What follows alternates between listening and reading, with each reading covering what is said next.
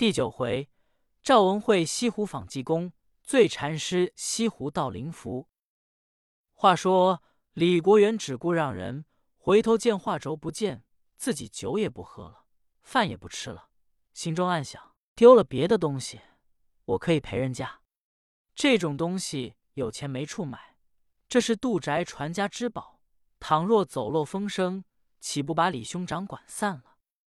自己忙叫堂官算账，给我写上。唐官说：“你怎么不吃了？”李国元说：“我还有要紧事。”也并没有声张，跑至家中，派几个心腹家人说：“我方才在某酒馆吃饭，丢了一轴五雷八卦天师符。”你们去访查访查，是哪路贼偷去？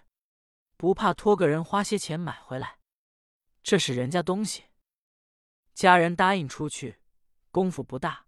李生出来说：“方才我打听明白，你在那里喝酒，这个东西叫白钱贼偷去，已卖给博古斋古玩铺的刘掌柜。刘掌柜是三十两银子买的，他跟秦丞相府要好，现已卖给秦丞相五百两银。”挂在隔天楼镇宅。李国元一听，可了不得！要在古玩铺，我可以多花钱买回来；落在丞相府，论人情势力，均比不了人家。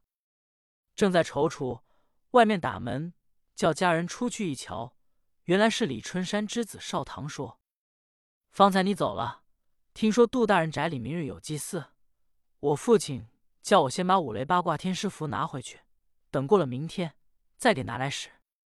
李国元说：“你先回去，我这轴画方才一挂，撕了一点，送在裱画铺去。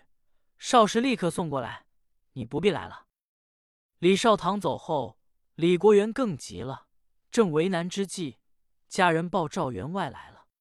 李国元走出去一看，是赵文慧，二人知已之交，赶紧上前行礼说：“兄长久违。”赵文慧说。我今天约贤弟先逛城隍山，回头上天珠街望江楼吃酒，逛逛天下第一江。李国元说：“大哥，今天小弟不能奉陪，我有心难的事，兄长请里面坐。”来至书房，国元把丢天师符情节一说，赵员外说：“不要紧，这事我给你办。西湖灵隐寺济公长老，他是在世活佛，你我去走一趟。”求他老人家，天师符也可以找回来，弟妹病也可治好，真是神通广大，佛法无边。国元一想，我闻其名，未见其人。倘若回来约他来吃饭，我得带着银子，赶紧拿了十两银子四百钱，同赵文慧出来买了四十钱茶叶，一直往前。真是十里长堤跨六桥，一株柳树一株桃。这是怎名曰苏堤春晓？乃是苏东坡做此地太守时修的这道堤。到了三春之时，柳树争春，湖中有湖心亭，南望南屏山雷峰塔，北山坡有临河境的梅园，西眺有越王墓、苏小小坟。二人将走至冷泉亭，就听人群中有人喊说：“李国元，李国元！”不必上西湖灵隐找祭奠，十两纹银交于我，腰内还带着三百六十钱。赵文慧一听说，贤弟，圣僧有先见之明，在这里等候你我。乃至分开众人一瞧，是济公衣裳，不是济公。赵文慧过去一揪，说：“好老道，你把济公长老害了，你是蒙事来。”老道说。我倒没害济公，济公把我们师徒吃的一件衣服都没有，交给我这几句话，叫我到这里来说。赵文慧说：“济公在哪里？你带我二人去见见。”老道这才带着二位来至三清观。赵文慧一看这庙，穷的什么都没有，四个道童赤身露体，济公赤着背在椅子上坐着。文慧说：“师傅在上，弟子赵文慧有礼。”忙叫李国元参见圣僧。国元一瞧和尚，真像乞丐，冲着赵员外的面子，不能不过去行礼，做了个揖。和尚说：“二人来此何干？”赵文慧就把丢五雷八卦天师符情节一说。和尚说：“不要紧，叫老道把衣服脱下。”和尚穿上，把国元银子要过来给老道赎当。和尚同二人出三清观，来到国元家中。和尚说：“我先给你妻子治病，然后再找天师符。可有一件事，我给你妻子治病，回头我跟他揪在一处，滚到一处，你可别管。”国元一听，半晌无语。赵文慧说：“贤弟。”不必生疑，济公乃是在世活佛，绝无差错。要是不敦品的人，我亦不能请来。李国元说：“就是吧。”带了济公直奔上房，门也锁了，令氏也用铁链锁着。丫鬟婆子早躲开，怕疯子打。刚一开锁，令氏见外面是穷和尚，忙往外追。和尚跑至院中，有口大鱼缸。和尚就转鱼缸，口中直嚷：“可了不得了！要一追上，我就没了命。”说着跑着，令氏摔了一个筋斗，口内吐出一堆痰来，心中也明白了，自己说：“我怎会到这里来？”这才有胆大婆子过来搀扶起来。和尚掏了一块药，叫人拿水化开给他吃。书中交代。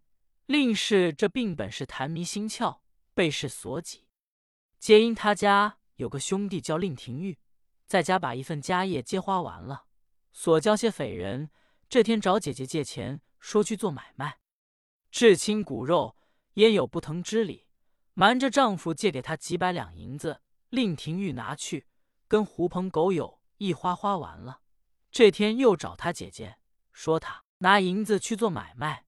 走在半路被强盗劫去，你再借给我几百两银子做买卖，赚了钱连先前银子一并交还。令氏又给了他。